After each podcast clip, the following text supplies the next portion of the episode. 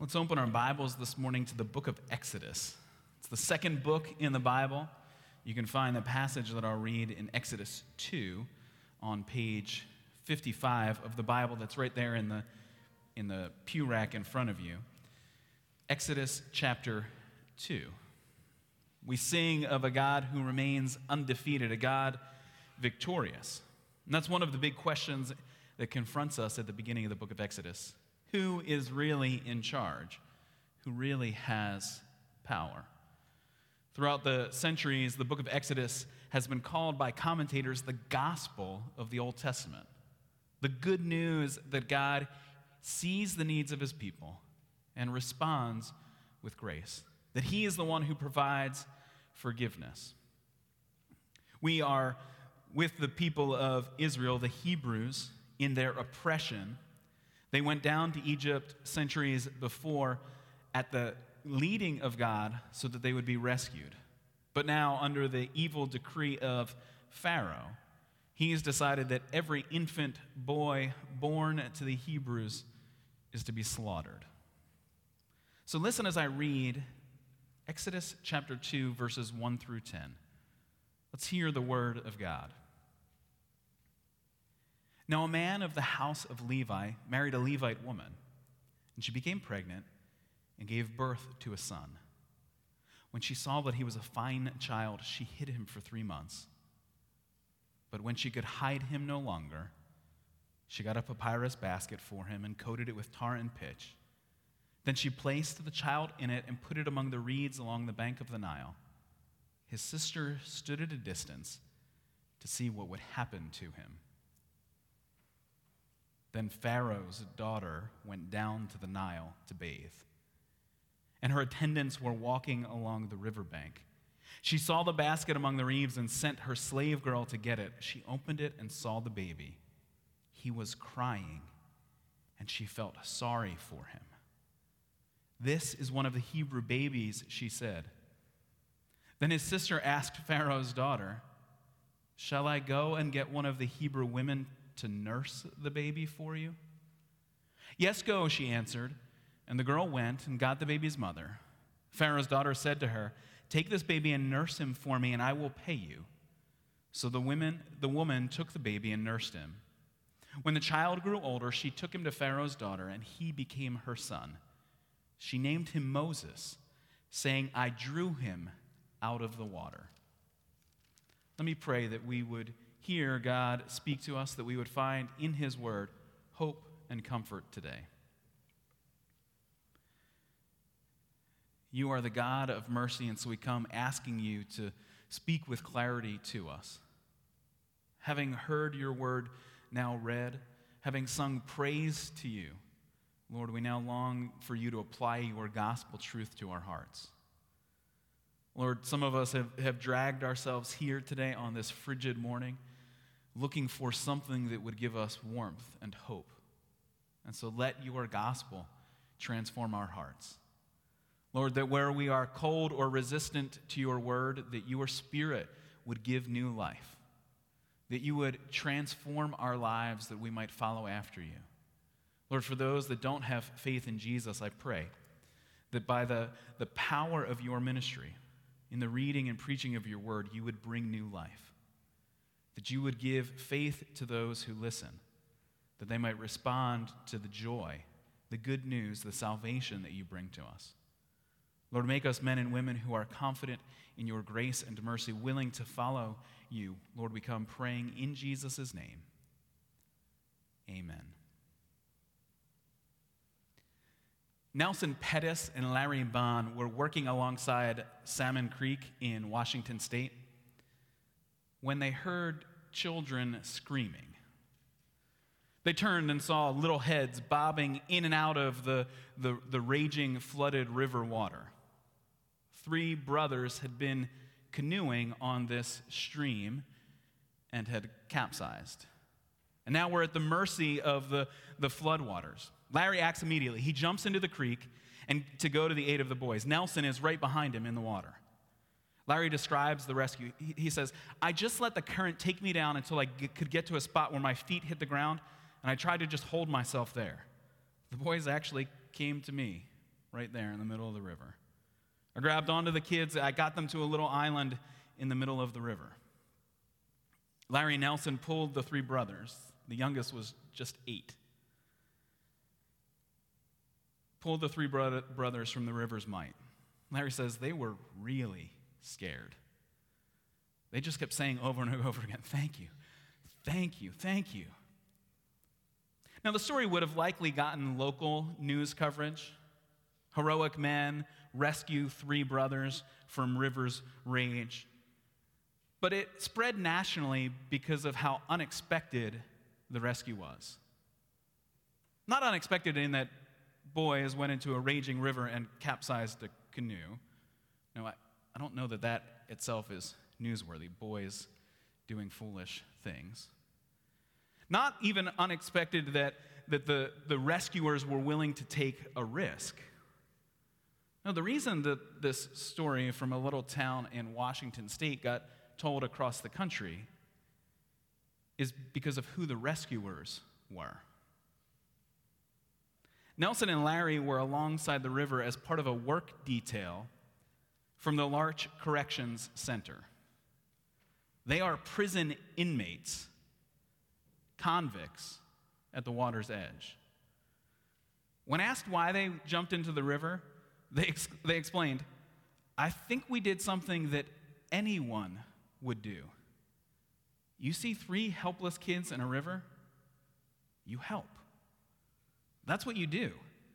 Just because we're incarcerated doesn't mean we wouldn't help. Yeah, we made some bad choices in life, but still, we're just like everybody else. We're just paying our debts for what we did wrong.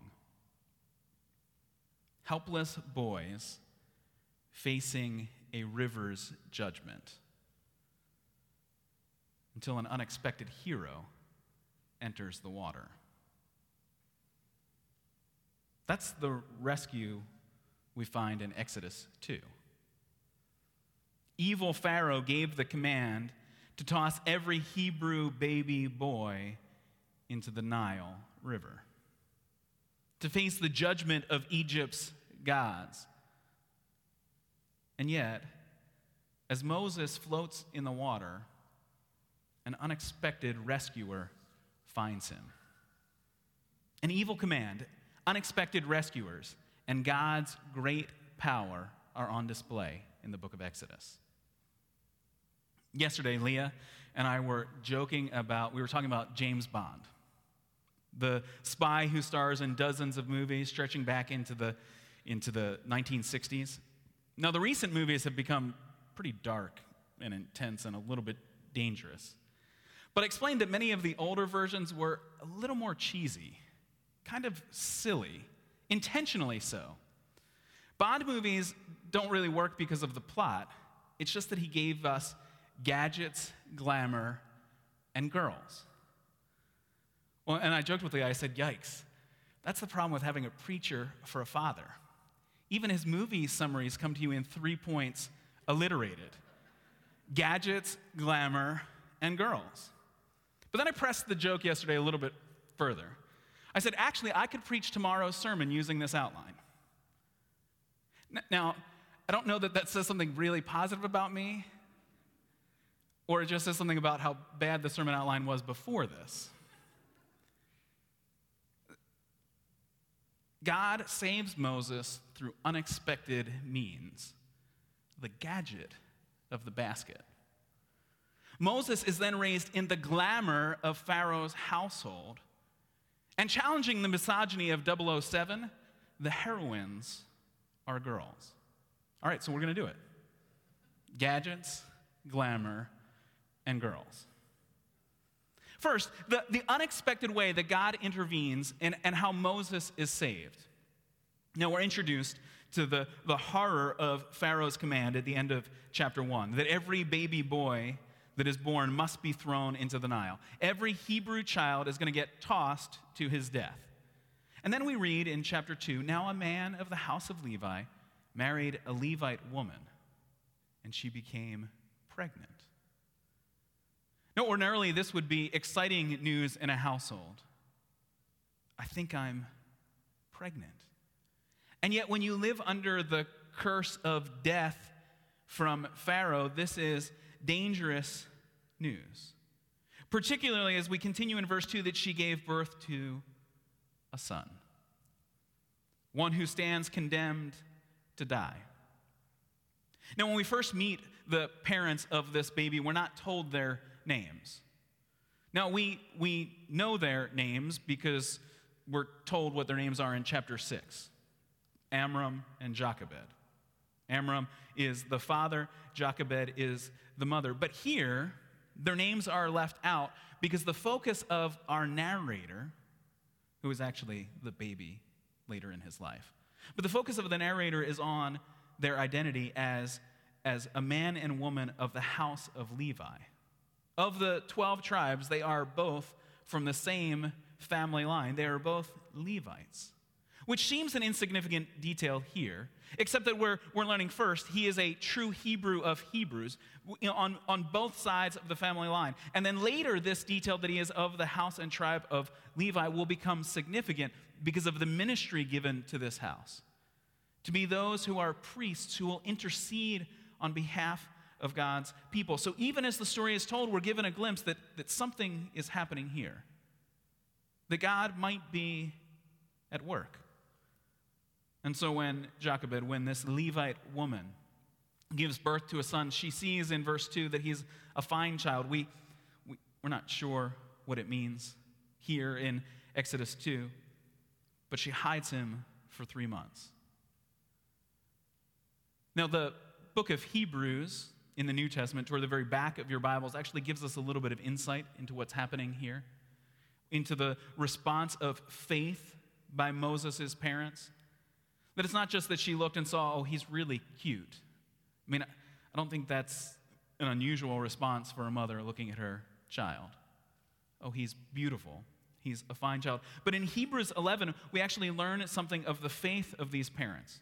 In Hebrews 11 23, by faith, Moses' parents hid him for three months after he was born because they saw he was no ordinary child and they were not afraid of the king's edict. Because it's not only the life of the baby boy who's at risk here during these three months, their lives are at risk as well. Now, in the earliest days of a baby's life, you wrap the child up, and, and as long as you don't put a, a, a bow in his hair, then, well, who, I mean, who, who can tell? Is it a boy? Is it a girl? So they're able to keep this child hidden.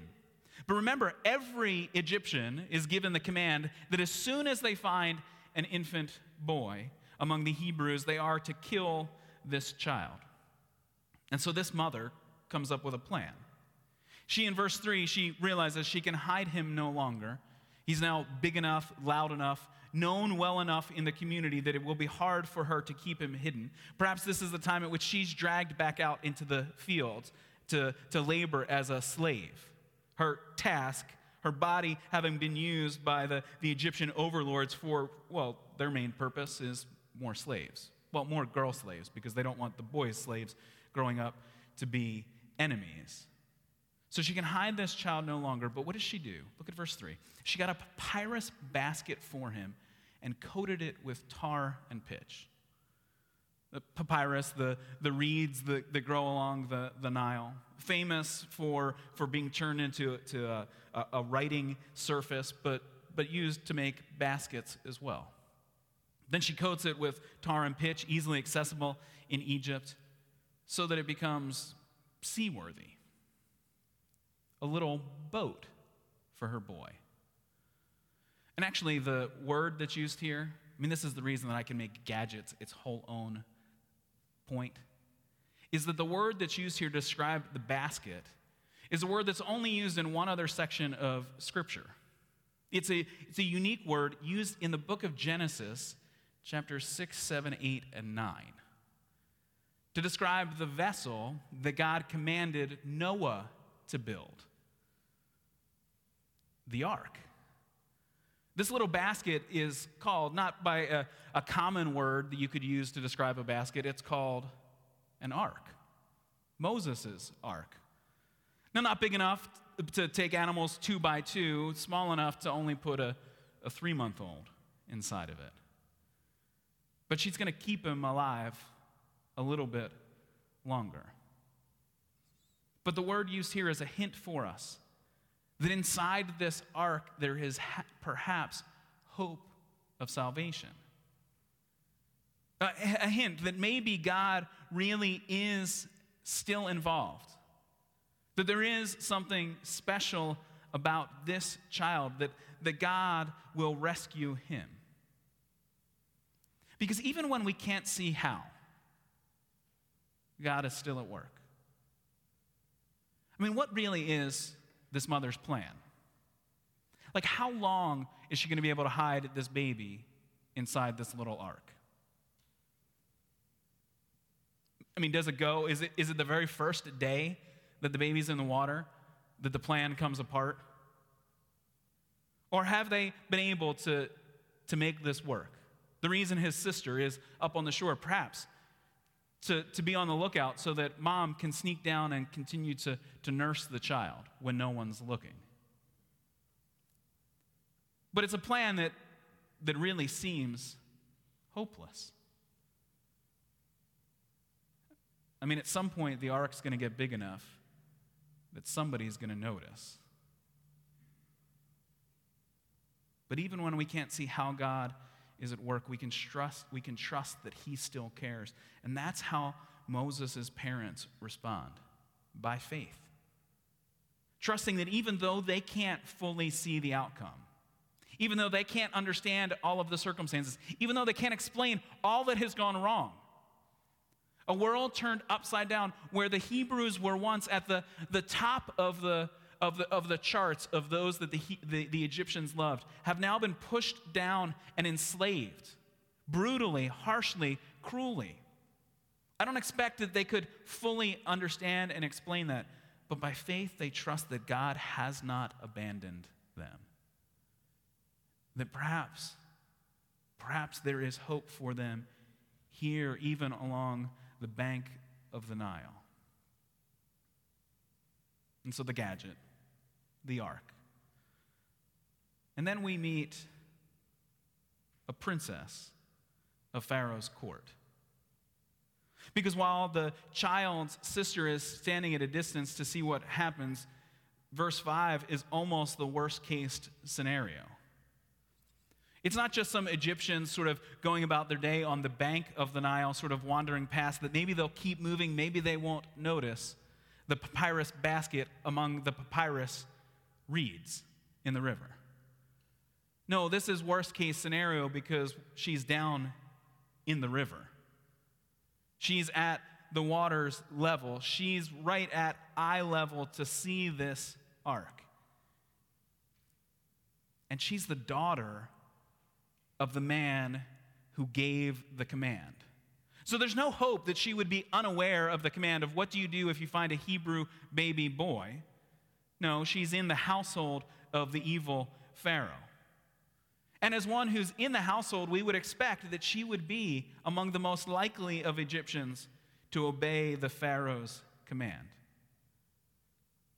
And so we can almost feel the, the heartbreak of this sister standing at a distance as she sees this Egyptian princess with her entourage getting closer to her brother. Verse 5 Then Pharaoh's daughter went down to the Nile to bathe, and her attendants were walking along the riverbank. She saw the basket among the reeds and sent her slave girl to get it. Oh, this is the moment of horror if you're watching. They're going to take that basket and dump it out. And they're going to watch a three month old boy drown in the river and they're going to be happy about it. But she opened the basket. She unsealed the ark and saw a baby. And he was crying. And thankfully, she did not have the response of Pharaoh, but she responded with compassion she saw the crying boy and she felt sorry for him. I mean, she even recognizes that he's a Hebrew, perhaps just by the clothing he's wrapped in. She knows right away that this is a Hebrew boy. She understands the command that he must be dumped into the Nile. But, but, but the boy's sister intervenes. She notes the tears and, and pounces on the compassion. Should I go get a Hebrew woman for you? See, the Nile River should have been the death of this child, but it becomes the method of God's grace. The baby was meant to be tossed into the river, but God sent his ark to provide refuge for this child. Just as he had rescued Noah and his sons, his wife, and their wives, God is rescuing this baby. The Egyptian should have been the baby's executor, but she becomes the mother of God's rescuer. Because Moses' birth mother can now nurse her baby without fear. If an Egyptian comes by, she has a royal seal to explain oh, no, no, no. I'm the wet nurse for the princess's baby. You can't have this one. She need not hide him. She need not fear. He is under the protection of Pharaoh's court. This baby will live. And even his name, he's given the name Moses, an Egyptian name, named by the princess. But, but it's a, a name that has double meaning because it sounds like a Hebrew word. It's Egyptian, but, but if you're a, a native Hebrew speaker, when you hear it, it sounds like the word to draw out, to take out of the river. And so this baby is given a royal name, but his name reminds us of God's rescue. And so this baby will grow in the glamour of Pharaoh's household. Moses, as one commentator says, will be trained for Pharaoh's overthrow right under Pharaoh's nose. He will understand the intricacies of how the court works. His mother is a princess. His father, his adopted father, grandfather, will now be the king, is, is the king. Because God is at work to bring salvation to his people.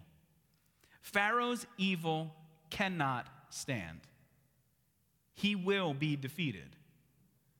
The river of life for his people, the Nile River, did not prove powerful enough. It could not take this baby. His own daughter would not obey his command. Because we could summarize this passage God triumphs over evil. And I know, I know that sounds easy to say. And, and of all the Hebrew babies, I could only find one for whom that actually makes immediate sense, right? What about all the other mothers whose babies were ripped from their arms? Where was God then? Does God not care? See, see we, we, we can be thankful for Moses, his mother, his sister, their family, and yet we still feel like, but I'm not sure it's enough. Does God know the pain that I'm suffering? Yes, I can rejoice when someone else receives good news, but I still had a week filled with bad news. Yes, I'm, I'm thankful for those that have recovered, but I'm, I'm praying with urgency for those that remain sick. And yet, the hope that we find in Exodus 2 is not that God just will sort of accidentally saves one baby, but that through this one baby, God will save his people. God triumphs over evil. He understands our suffering, our pain. He goes to such enormous lengths to rescue us. Because the story of, of Moses, a baby under threat of death from an evil king, reminds us of another child, another baby boy. Think of the way the Gospel of Matthew describes the earliest days of Jesus, God's own Son. The Magi have come to visit, but they let slip to evil King Herod that there is another king who has been born. Well, like the Pharaoh of Exodus 1 and 2, Herod of Matthew 1 and 2 cannot allow another king. He cannot allow any threat to his power. And so, even after the Magi disappear without giving him the baby's exact location, they've already given away too much, haven't they? Herod knows where the baby is born, he knows the name of the village, Bethlehem, and it's not that big. So let's just go house to house. Let's rip little boys from their mother's arms. And since we don't know how long the journey took, let's, well, let's push it up to toddlers. Let's go to the infant nursery, the toddler nursery, and take every one of the boys and kill them. That's the command of Herod, echoing the, the, the evil commands of, of Pharaoh in the book of Exodus. And yet, God protects baby Jesus. God warns Joseph, the adoptive father of Jesus, take the child and his mother and escape. Escape to Egypt. Stay there until I tell you, for Herod is going to search for the child to kill them. And so, before his life can be taken, God rescues Jesus, taking him to Egypt and then later back to the land of promise. Jesus is the true Israel, our rescuer. Jesus is preserved as an infant so that he can give his life as our rescuer. See, God understands our suffering. And even if we don't have a full explanation of it, we have a very deep explanation of suffering. That God knows our suffering, that He put His own Son, our Savior, under threat of death. And more than that, Jesus willingly went to His death. And so we know that God loves us, that God will rescue us. So we've seen the gadget, we've glimpsed the glamour. And actually, this next point, this is actually the easiest of the points to make from Exodus 2, we have to notice the girls. Now, not in the horrific, misogynistic way that 007 normally notices the girls. Because Exodus 2 would be a challenge to Hollywood's understanding of, of the way women should be treated. It's certainly a challenge to the way the, the people in the ancient world would have understood the way women could be used by God. Because who are the heroes in this story? Well, they're women. A defiant mother who won't let Pharaoh's evil command dictate her actions. So she resists his evil decree and makes a plan for her son's survival, even if it's a plan that we have no idea how it could possibly work. And then his sister, sent to watch and report, probably still very young herself, likely to run and get her mother when things were safe enough for the child to be nursed. And then we see the compassion of the princess, who knows in her head the command the boy must be killed, but in her heart looks at him and feel sorry for him. Because that's the natural response when you see a helpless child. Somebody should help this little one. I guess it should be me. Now, thank God it was not an Egyptian soldier who found this child. Perhaps we should be thankful that it wasn't even just an ordinary Egyptian wandering along the Nile who found the child. It was a princess, a woman used to getting her own way, I expect, even with daddy. So, a woman who has the natural instinct to look on the child and say, I'm going to protect him. I know he's not like me. I know the command, he should be dumped into the water, but I will rescue this child. I will draw him up out of the water and hold him as my own. See, in Exodus 1 and 2, we see the compassion and defiance of women, used by God to bring about the rescue of God. The ministry of a mother necessary for our salvation. Because it is through this mother's child that God will redeem and rescue his people. That Pharaoh will eventually be forced to say, Yes, go. Go worship your God. Get out of here. God acts in unexpected ways. He rescued Moses from the river. He will defeat this evil king because God has raised up a deliverer. He will prove his power over Egypt. He has proved his power over sin and death. The waters of the Nile cannot stop him. The power of the nations cannot defeat him. God rescues us from death. Let's bow in prayer. Father in heaven, we thank you for the hope of your word, for this unexpected rescue. A helpless child left to float on the river. But Lord, we thank you for your grace and mercy, that you are more powerful than the evil of Pharaoh.